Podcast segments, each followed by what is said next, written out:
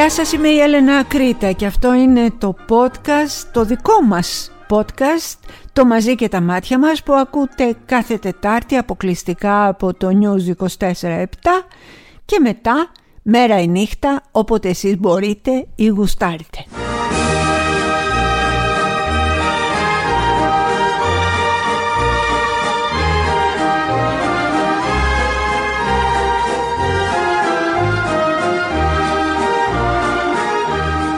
Μα τι χάρμα είναι αυτή η Κέτη Γαρμπή.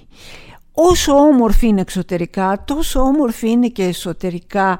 Τη διαβάζω και τη χαίρομαι πραγματικά. Χαίρομαι γιατί έχει μια καρδιά αγκινάρα, χαίρομαι γιατί έχει μια ψυχούλα ορθάνυχτη στο διαφορετικό, χαίρομαι γιατί δεν φοβάται να εκφράσει την άποψή της, είτε έχει να κάνει με την ομοφοβία, είτε με την ξενοφοβία, είτε με το μισογενισμό, είτε για όλα τα θέματα και να την εκφράσει την άποψη αυτή εχμηρά και ξεκάθαρα, χωρίς να την νοιάζει αν θα χάσει πελατάκια ε, ή όχι, γιατί αυτή τη στιγμή η Κέτη Γαρμπή ξέρω ότι τραγουδάει και σε ένα μαγαζί. Δεν την νοιάζει λοιπόν αυτό. Εκείνη θέλει να πει αυτό που θέλει και το λέει δυνατά και καθαρά. Δύο παράμετροι έχουν ενδιαφέρον εδώ. Το πρώτο είναι το πόσο λίγοι καλλιτέχνες έχουν τα κότσια ε, να κάνουν αυτό που κάνει η κυρία Γαρμπή. Δηλαδή να σας θυμίσω και την πρόσφατη ιστορία με την ε, Σταμάτη που διέκοψε την ε, παράσταση του Ζαραλίκου και πόσοι έκαναν μούγκα για το γεγονός, καλλιτέχνες εννοώ. Και από την άλλη μεριά ε, υπάρχει αυτή η γυναίκα η οποία, και εδώ μας δίνει νομίζω ένα μεγάλο μάθημα, δεν νομίζω ότι έχει τελειώσει κάποιο πανεπιστήμιο, δεν νομίζω ότι έχει κάποιο PhD, δεν νομίζω ότι είναι καθηγήτρια στην Κολόμπια. Είναι μια λαϊκή τραγουδίστρια. Είναι μια λαϊκή τραγουδίστρια με ένα μυαλό που θα το ζήλευαν και μια καρδιά που θα τη ζήλευαν πάρα πάρα πολύ ε, δήθεν ή όχι δήθεν επιστήμονες. Πολύ τη γουστάρω αυτή την κοπέλα. Άκουσα και τη φράση που είπε ε, χαρακτηρίζοντας τον Κωνσταντίνο Τζούμα που έκανε εκείνη την κατάπτυστη πραγματικά δήλωση ότι ο Μητροπολίτης έχει δίκιο, η φλιαρία και οι γυναικοκτονίες, ούτε να την ανακυκλώσω δεν θέλω. Και λέει η κυρία Γαρμπή εδώ ότι αυτό είναι το τσούρμο παλιακών μισογίνηδων που ενοχλούνται από την γυναικεία φλιαρία. Μπράβο κοριτσάρα μου, μέσα στην καρδιά μου σε έχω και ειλικρινά Χαίρομαι που είμαστε, ε, ανήκουμε στο ίδιο φύλλο και χαίρομαι που είμαστε αδελφές σε κοινούς αγώνες. Να σε χαιρόμαστε λοιπόν.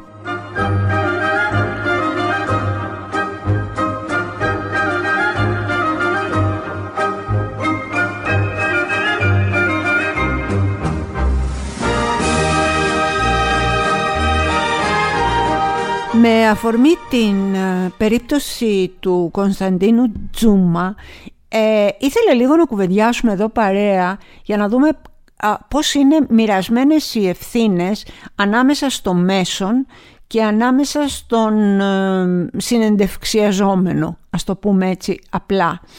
Ο Τζούμας αφού είπε την πατάτα που είπε, αφού είπε ότι εγώ σιγά μη ζητήσω συγγνώμη από τις οικογένειες των ε, θυμάτων αφού είπε ότι ε, έκανα χιούμορ αφού είπε ότι όφιλε ο ρεπόρτερ να τον προστατέψει αφού είπε, αφού είπε, αφού είπε. Καταρχάς κανένας ρεπόρτερ δεν οφείλει να προστατέψει κανέναν. Δεν είναι η δουλειά του ρεπόρτερ να προστατεύει το άτομο με το οποίο συνομιλεί. Κανενός δημοσιογράφου. Εάν ένας άνθρωπος είναι ενήλικας και εκφράζει την άποψή του, ποιος είμαι εγώ ρεπόρτερ που θα πάω να του πω ότι πρόσεχε εκτίθεσε. Δεν είμαστε καλά. Δεν είναι νταντάδες οι άνθρωποι. Τι είναι αυτά τα πράγματα; Από πού και ως πού; Εμείς όλοι οι δημοσιογράφοι κάνουμε τη δουλειά μας.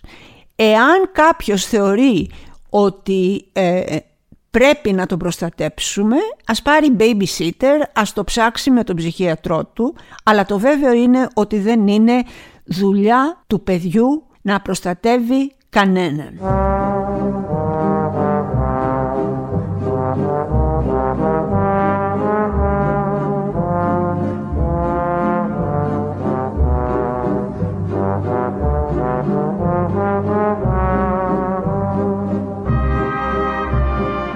Ο τέος βασιλιάς ε, Κωνσταντίνος ε, της οικογένειας ε, Γλίξπουργκ τέλος πάντων νοσηλεύεται σε δημόσιο νοσοκομείο, στο Αττικό νοσοκομείο, το Πανεπιστημιακό με ήπια όπως λέει το περιβάλλον του συμπτώματα COVID.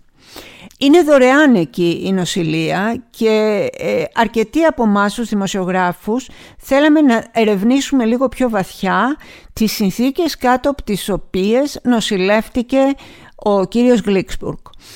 Ε, από ό,τι βλέπουμε εδώ λοιπόν, καταρχάς διαβάζω το σημερινό που έγραψε η έγκριτη και σεβαστή συνάδελφός μου, η Ευγενία Ηλουπάκη, με νεότερα για τις ε, συνθήκες νοσηλείας του τέος ε, βασιλιά. Λέει λοιπόν το εξής, σε διακεκριμένη θέση στην παθολογική του καθηγητή κυρίου Μπούμπα στο νοσοκομείο Αττικών νοσηλεύεται κάνοντας χρήση του νόμου Πολάκη ανασφάλιστος ασθενής με όνομα Κωνσταντίνος Τέος Βασιλεύς των Ελλήνων. Το άκουσα, συνεχίζει η κυρία Λουπάκη, πριν λίγο από τον κύριο Γεωργιόπουλο, πρώην διοικητή του Ερυθρού, στο Κόκκινο και στην εκπομπή του Γιώργου Τραπεζιώτη. Τα σχόλια περιτά. Ε, τα σχόλια δεν είναι περιτά στην προκειμένη περίπτωση.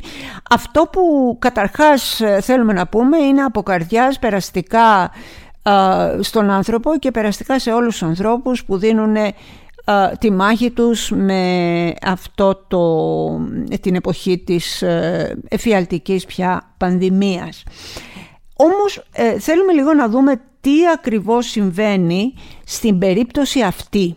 Μετά από αρκετή έρευνα που έκανα και εγώ, όπως και άλλοι συναδελφοί μου, ε, είμαι σε θέση να σας πω ε, εντελώς αξιόπιστα ότι καταρχάς ο Κωνσταντίνος Γλίξπουργκ έχει ελληνικό αφημί. Για να σας δώσω και κάποιες λεπτομέρειες, τα στοιχεία του ρεπορτάζ είναι τα εξής. Ότι με τη θετική γνωμοδότηση του Νομικού Συμβουλίου του κράτους ε, για όποιος θέλει να το ψάξει γιατί δεν με πιστεύει είναι η απόφαση 300 κάθετος 2004 δηλαδή η απόφαση αυτή πάρθηκε πριν από 8 χρόνια και ε, έδωσε το αφημί με το όνομα Κωνσταντίνος Τέος Βασιλεύς Παύλου. Ε, το αφημί τονίζω. Στο ίδιο, στην ίδια γνωμοδότηση αναφέρεται, για το άμκα μιλάμε τώρα, ότι πρέπει να του δοθεί και το άμκα. Όμως για κάποιο λόγο, εδώ προσέξτε, δεν βάζω το χέρι μου στη φωτιά, αλλά νομίζω ότι 90% άμκα δεν έχει ο κύριος Γλίξμπουργκ. Δεν έχει άμκα παρόλο που η, η γνωμοδότηση τότε ήταν ε, θετική. Γιατί ενώ διαβάζουμε το 2014 ότι πήρε το αφημί, βλέπουμε ότι μετά από 7 χρόνια, δηλαδή το 2021, εκκρεμούσε μία αίτηση για άμκα. Δηλαδή αυτό που είναι απολύτως σίγουρο είναι ότι δεν είχε άμκα μέχρι πριν από λίγους μήνες. Εάν δεν είχε ε, άμκα, ενδεχομένως λοιπόν τώρα νοσηλεύεται με το νόμο Πολάκη. Τι μας λέει λοιπόν αυτός ο νόμος Πολάκη; Ότι όλοι οι ανασφάλιστοι ανεξάρτητα από εθνικότητα, φυλή, χρώμα, οικονομική κατάσταση ε, μπορούν να πάνε σε ένα δημόσιο νοσοκομείο και να ε, τους φροντίσουν εκεί, να τους περιθάλψουν όπως πρέπει να γίνεται σε όλους τους ανθρώπους. Λοιπόν, αυτό συμβαίνει για τους πρόσφυγες, αυτό συμβαίνει για τους μετανάστες, για τους άπορους, για τους άνεργους, για τους άστεγους, όσοι δεν έχουν άμκα. Το ενδεχόμενο της ευρωπαϊκής κάρτας ε, υγείας ε, το αφήνω με ένα ε, μεγάλο ερωτηματικό. Από ό,τι γνωρίζω έχει δανική, είναι ε, το διαβατήριο του κυρίου Γλίξπουργκ είναι δανέζικο. Εκεί λοιπόν αφήνω ένα ερωτηματικό γιατί πραγματικά δεν έχω προλάβει μέχρι τη στιγμή που κάνω αυτό το podcast να ερευνήσω τι ισχύει και τι δεν ισχύει σε αυτή την περίπτωση. Όπως και να έχει, καλά να είναι ο άνθρωπος, και καλά να είναι όλοι μας οι άνθρωποι που υποφέρουν αυτή την εποχή.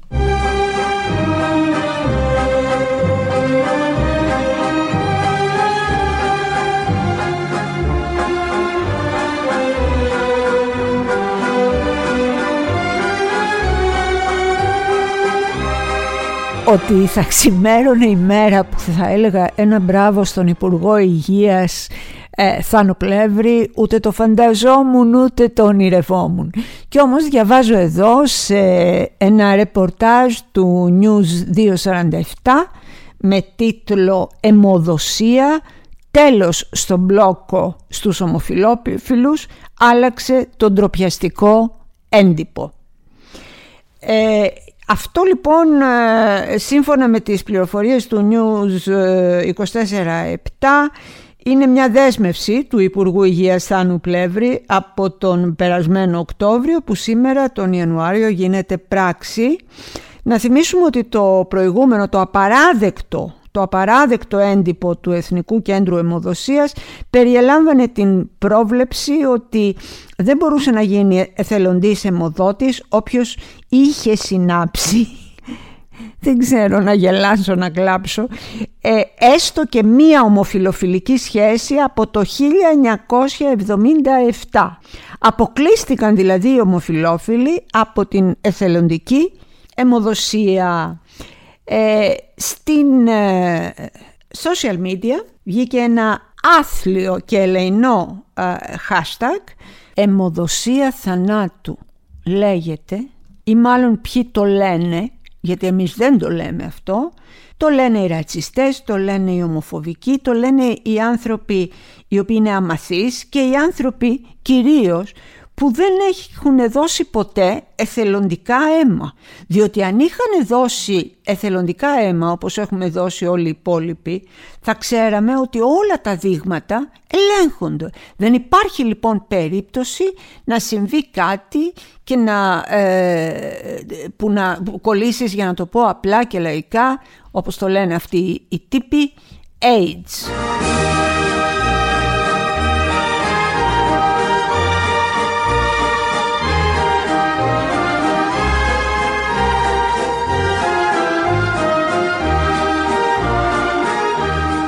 Κάνουν πάρτι λοιπόν τα ακροδεξιά και τα ε, άθλια αυτά ε, λούμπεν ε, σκουπίδια, αυτά που αναβλύζουν μια ε, δυσοσμία μέσα από τους υπονόμους ε, που ζουν.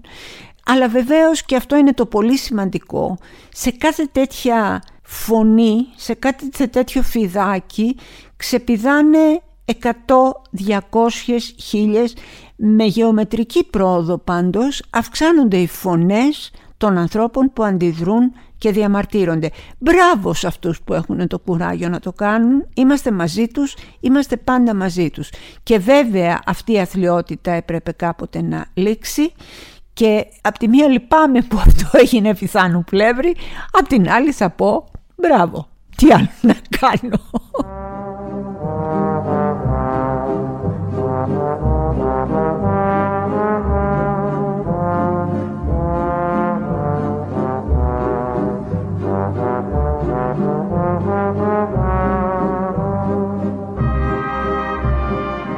Αυτό που δεν σας κρύβω, το απολαμβάνω, είναι ο τρόπος που σιγά σιγά όλοι αυτοί οι τύποι του περιθωρίου του ακροδεξιού ε, είναι σαν να συρρυκνώνονται μοτέρα και γίνονται τόσο δούλιδες, τόσο ασήμαντοι. Όσο λοιπόν εμείς μιλάμε πιο δυνατά και πιο καθαρά, τόσο αυτοί λιώνουν μέσα στη μιζέρια τους και εξαφανίζονται γιατί θα εξαφανιστούν αυτοί, θα αλλάξουν αυτοί. Είναι οι ίδιοι τύποι που έβαζαν ε, φωτογραφίες από τα παλιά αναγνωστικά και γράφουν από κάτω «Αχ, αυτή την Ελλάδα θέλουμε». «Α, δεν τη θέλουμε καθόλου αυτή την Ελλάδα». Τι έδειχνε λοιπόν αυτή η φωτογραφία η περίφημη; Έδειχνε μια οικογένεια η οποία ήταν όλοι από τη μία πλευρά του τραπεζιού Προφανώς απέναντι υπήρχε μια τηλεόραση και βλέπανε Survivor, δεν ξέρω τι να πω, όπου είναι ε, τέσσερα παιδιά, μία γιαγιά, ένας μπαμπάς και μία μαμά. Παππούδες δεν υπάρχουν στα αναγνωστικά. Τους έχουν εξολοθρεύσει, τους έχουν δολοφονήσει για να τους πάρουν τη σύνταξη. Η γιαγιά δεν ξέρω τι έχει γίνει, πάντως παππούδες στα αναγνωστικά δεν υπάρχουν. Τι γίνεται λοιπόν σε αυτό; Είναι τα παιδάκια ε, έχουν κάτι ψάρια ε, μπροστά και ο πατέρας έχει αρχίσει φυσικά έχει αρχίσει να τρώει πριν σερβιριστούν όλοι γιατί είναι ένας ε, ε και μισός. Ε, τα παιδάκια κάθονται εκεί πέρα χαμογελαστά. Η μάνα είναι όρθια η δουλάρα, η κλασική είναι όρθια και σερβίρισε όλους το πιάτο και βεβαίως τη γιαγιά τη σερβίρουν τελευταία. Αυτή την Ελλάδα θέλουμε λοιπόν την Ελλάδα όπου οι άντρες είναι αγάδες, οι γυναίκες είναι δουλάρες και οι γιαγιάδες είναι στο όριο και στο απόλυτο περιθώριο. Δεν είναι τυχαίο ότι υπάρχει κι άλλη μια εικόνα σε αναγνωστικό και αυτή τη δίνω special αφιερωμένη ρε παιδί μου σε όλους αυτούς που λέγανε τη γιαγιά την είχανε βασίλισσα. Όχι σαν τώρα ρε που τις πετάτε στα γυροκομεία. Λες και ε, όσοι αναγκάζονται να ε, βάλουν ένα δικό τους άνθρωπο στο γυροκομείο πάντα φταίνε ή πάντα ευθύνονται. Ε, και τι γίνεται λοιπόν; Έχει μια φωτογραφία που είναι όλη η οικογένεια μπαμπάς, μαμά και τέσσερα παιδάκια. ε, στο αυτοκίνητο και φεύγουν διακοπές, πάνε εκδρομούλα. Και χαιρετάνε, χαιρετάνε χαρούμενοι. «Γεια σου γιαγιά, γεια σου γιαγιά» γιατί η γιαγιά φυσικά δεν την πήρανε μαζί της, την αφήσαν πίσω ολομόναχη. Φαίνεται δεν χώραγε στο αυτοκίνητο, δεν ξέρω τι να πω. Αυτή ήταν η Ελλάδα εκείνη, μια Ελλάδα θρησκόληπτη, μια Ελλάδα κατατονική, μια Ελλάδα ε, που σε έκανε και αναρωτιέσαι όταν έβλεπες αυτές τις φωτογραφίες. Αυτή λοιπόν η Αγία οικογένεια που τρώει χαμογελαστή. Αν το κοριτσάκι της φωτογραφίας, η Λόλα, τους έβγαινε λεσβία, τι θα κάνανε; Αν ο Μίμης έβγαινε γκέι, τι θα κάνανε; Εάν η, πώς το λέγανε την άλλη, Λόλα να ένα μήλο, Έλλη. Εάν η Έλλη κάποιος την ξεπαρθένευε πριν το γάμο, τι θα κάνανε; Δεν θα τους πετούσαν στο δρόμο, δεν θα τους χτυπούσαν, δεν θα βιοπραγούσαν, δεν θα φτάνανε ενίοτε και σε δολοφονίες, σε φωνικά καθαγιασμένα από τη συντήρηση; Τη σκότωσε για λόγους τιμής, άρα έχει δίκιο ο θήτης και έχει άδικο το θύμα. Αυτή ήταν η Ελλάδα των δημοτικών σχολείων. Αυτή ήταν η Ελλάδα του αναγνωστικού. Εγώ τα πρόλαβα αυτά στις αρχές του, γύρω στο αμέσα της δεκαετίας του 60. Αυτή ήταν η Ελλάδα που μας οδήγησε στη χούντα του πατρίς θρησκεία οικογένεια, ε, στην θεοκρατία, στη στρατοκρατία, στον φόβο, στην περιθωριοποίηση και στην ε, πάσης φύσεως ε, τρομοκρατία και bullying που συνέβαινε γύρω μας. Αυτή την Ελλάδα θέλετε; Όχι, ποτέ.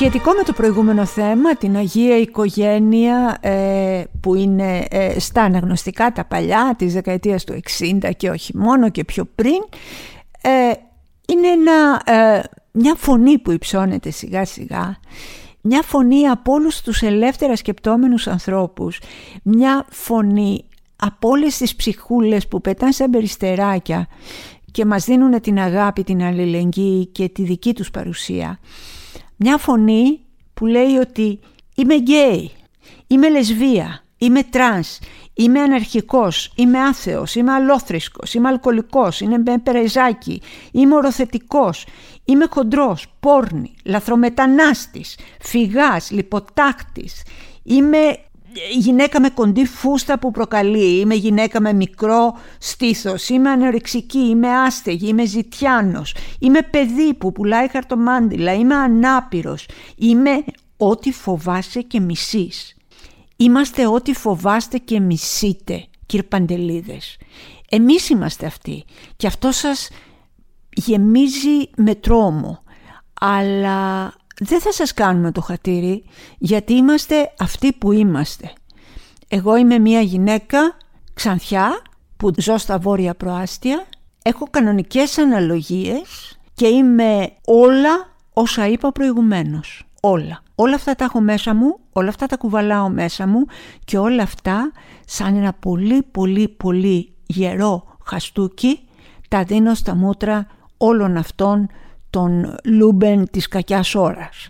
Λυπάμαι που σας τη χαλάω, δεν θα αλλάξουμε. Δεν θα αλλάξουμε και δεν θα αλλάξω κι εγώ.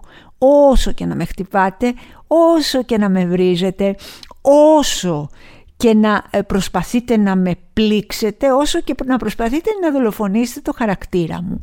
Εμένα δεν υδρώνει το αυτάκι μου και ξέρετε γιατί δεν υδρώνει το αυτάκι μου; Γιατί δεν σας έχω ανάγκη, είστε σκουπίδια και δεν με αφοράτε.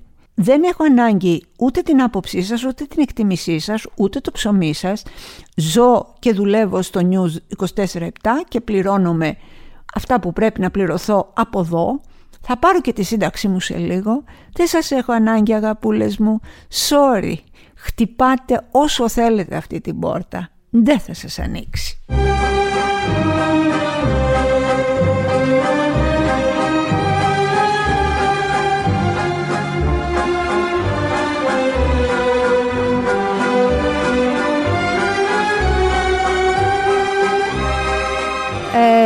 Ζητάω συγγνώμη εκ των προτέρων γιατί δεν έχω καμία απολύτως πρόθεση να χαϊδέψω τα αυτιά των κυνηγών.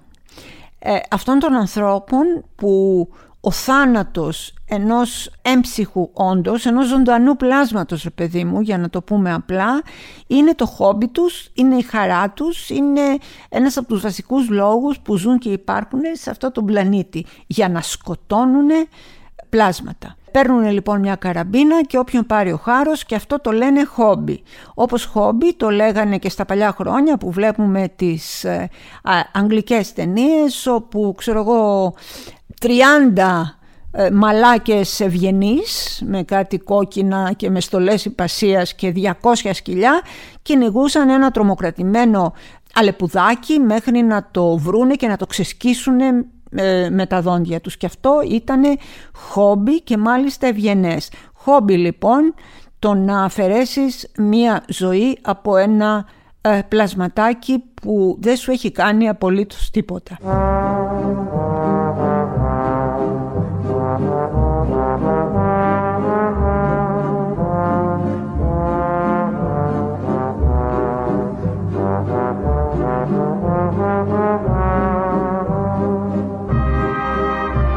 Τα λέω όλα αυτά με αφορμή το, ε, την οικογένεια που πήγε πάνω στον εθνικό δρυμό και πήρε μαζί του και το κουταβάκι των ε, τεσσάρων μηνών, αυτό το μικρό και αθώο πλασματάκι, το οποίο ε, τελικά εμφανίστηκε ένας λύκος, άρπαξε το κουταβάκι, που δεν θέλω βέβαια να φανταστώ και αυτό τι θάνατο βρήκε στα δόντια του και σηκώθηκε και έφυγε. Ότι είναι εθνικός ρημός εκεί πάνω ε, δεν το ξέρουν. Ότι δεν πάμε τα σκυλάκια μας και τα ζωάκια μας δεν το ξέρουν. Δεν τολμώ να σκεφτώ αν αυτό το ζωάκι είχε ή δεν είχε λουρί. Δεν τολμώ, δεν έχω στοιχεία και δεν μπορώ να μιλήσω γι' αυτό. Αυτό όμως που μπορώ να μιλήσω είναι ότι όλη αυτή η ιστορία έδωσε το τέλειο έναυσμα για τους κυνηγούς να βγούνε και να πούνε ότι «Αχ μωρέ πολύ στεναχωρέθηκα για το σκυλάκι, πρέπει να πάρουμε καραμπίνα και να σκοτώνουμε τους λύκους». Τι μας λένε λοιπόν αυτοί, ότι με, προσχηματικό είναι ότι στεναχωρέθηκαν για το σκυλάκι. Οι κυνηγοί είναι αυτοί που παίρνουν τα κυνηγόσκυλα, τα οποία τα αντιμετωπίζουν ως εργαλεία. Τα έχουν δηλαδή μόνο για να κυνηγάνε και μετά τα πετάνε. Τα πετάνε στα σκουπίδια, τα πετάνε στη μέση του δρόμου, δεν ασχολούνται, τα έχουν και ε, σκελετωμένα όταν ε, γερνάνε. Είναι δηλαδή τόσο κακοποιητικοί, αλλά τώρα που φαγώθηκε, λυπάμαι που το λέω, είναι τραγικό, το μικρό σκυλάκι το κακόμοιρο από το λύκο ξαφνικά αγαπήσανε τα σκυλιά. Δεν τους θέλω τους κυνηγούς, δεν τους μπορώ καθόλου τους κυνηγούς, δεν μπορώ να βρω έστω και μία δικαιολογία για αυτούς. Θυμάμαι εκείνο το φρικαλαίο που ήταν, ε, δεν μπορώ να θυμηθώ λεπτομέρειες, που έλεγε ότι όποιος φέρει τόσες ε, ουρές ε, αλεπούδων θα κερδίσει ξέρω εγώ το τάδε έπαθλο, αν είναι ποτέ δυνατόν αν είναι ποτέ δυνατόν στον 21ο αιώνα αυτό, ε. Έχουν και κόμμα αυτοί οι τύποι, κόμμα Ελλήνων κυνηγών αλλιέων, φύση, κυνήγι, ψάρεμα, παράδοση. Καλά, το παράδοση να μην το σχολιάσω, ότι είναι παράδοση, δηλαδή να δολοφονείς τα ζωάκια. Και λένε αυτοί, κάναν δελτίο τύπου, ότι το κόμμα Ελλήνων κυνηγών έχει πάρει θέση για τον ανεξέλεγκτο πολλαπλασιασμό των λύκων και τις ζημιές που προκαλούν στους κυνηγούς, κτηνοτρόφους και στην πανίδα. Τώρα κινδυνεύουν και ανθρώπινες ζωές. Καλούμε την κυβέρνηση να πάρει άμεσα μέτρα για τη διαχείριση του πληθυσμού των λύκων. Καταλάβατε τι σημαίνει η τελευταία πρόταση; Να πάρει η κυβέρνηση μέτρα; Να δώσουν σε όλους από μια ντουφέκα και από μια καραμπίνα και από ένα δεν ξέρω τι διάολο ε, σκοτώνουν τα ζώα και να τους αμολύσουμε στους εθνικούς ε, δρυμούς να εξολοθρεύουν τους λύκους. Αυτό ζητάνε επί της ουσίας. Άλλοι δε το πάνε ακόμα παραπέρα και λένε γιατί δεν λέμε ναι στην οπλοκατοχή. Δηλαδή είναι απίστευτο, είναι απίστευτο το πώς διαστρέφουν την πραγματικότητα και τα γεγονότα. Θεωρώ πολύ πιθανό να μου κάνουν μήνυση με αυτά που λέω σήμερα, αλλά λυπάμαι δεν μπορώ να αλλάξω άποψη και δεν πρόκειται να αλλάξω άποψη. Θεωρώ ότι το κυνήγι πρέπει να απαγορευτεί. Τέλος.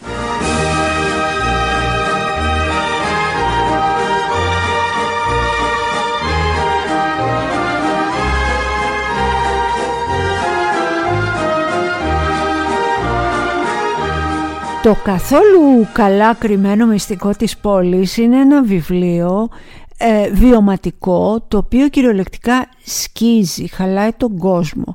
Πρόκειται για το ελαττωματικό αγόρι του Σαμ Άλμπατρος. Ξέρετε είναι πάρα πολύ σπάνιο ένας πάρα πολύ νέος και άγνωστος συγγραφέας να κάνει τέτοιο εκδοτικό πάταγο. Το βιβλίο κυκλοφορεί σε εκδόσεις της εστίας για να φανταστείτε ακόμα δεν βγήκε και μπήκε στα ευπόλυτα του public.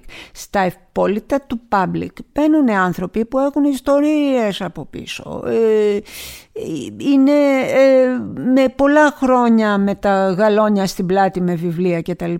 Ο Σάμ Άλμπατρος λοιπόν αυτό το διαφορετικό αγόρι, αυτό το ελαττωματικό αγόρι έκλεψε κυριολεκτικά τις καρδιές των αγοραστών, των αναγνωστών, των ανθρώπων που αισθάνονται ότι μέσα από τα δικά του λόγια συναντιούνται τα δικά τους βιώματα.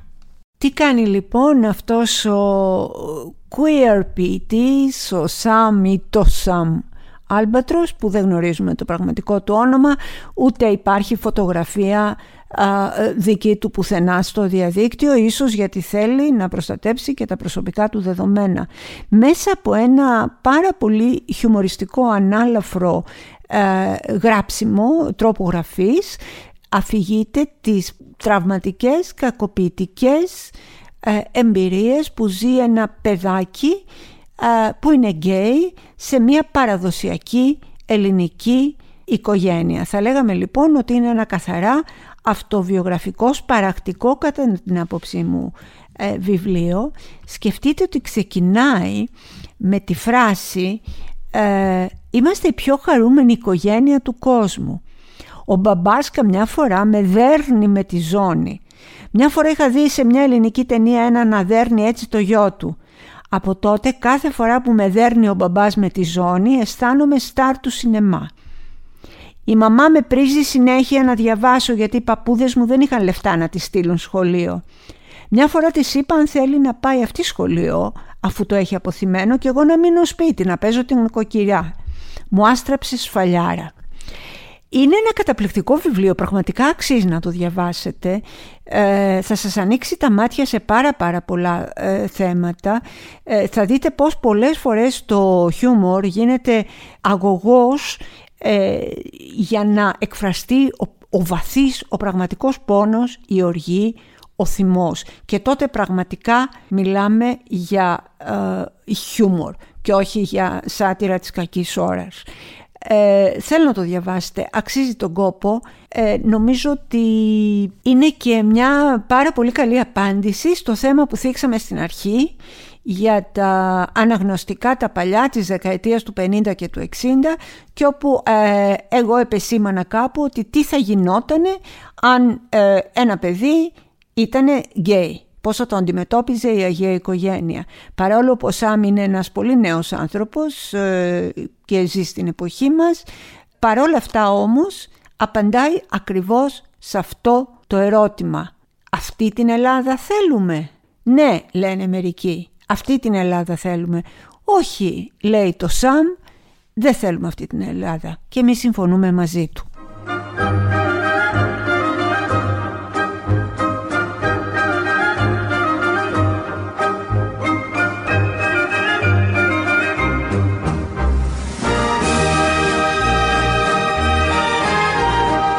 Αυτά για σήμερα ειλικρινά χαίρομαι που δεν είμαι στη θέση ε, των γονιών που είχαν αυτές τις μέρες να στείλουν τα παιδιά τους στο σχολείο. Ε, χαίρομαι που το παιδί μου, πια ο γιος μου είναι ολόκληρος άντρας και δεν έζησα ε, αυτό το, το βαθύ το τραύμα που περάσανε αυτοί οι άνθρωποι με την προχειρότητα και την ε, αναξιοπιστία του Υπουργείου ε, Παιδείας σκέφτομαι τι θα είχε συμβεί από όλα αυτά και τι θα είχε ακούσει αυτό το Υπουργείο εάν αντί για την Κεραμέως αυτή τη στιγμή ήταν υπουργός ο Νίκος Φίλης. Το τι θα τους έρνανε. Όταν όμως είναι η Κεραμέως είναι απλά Τετάρτη. Καλή δύναμη σε αυτά τα παιδιά, καλή δύναμη και στους γονείς. Ε, σας αγαπάω και σας νοιάζομαι να το ξέρετε και θα τα πούμε την επόμενη Τετάρτη αποκλειστικά από το News 24-7.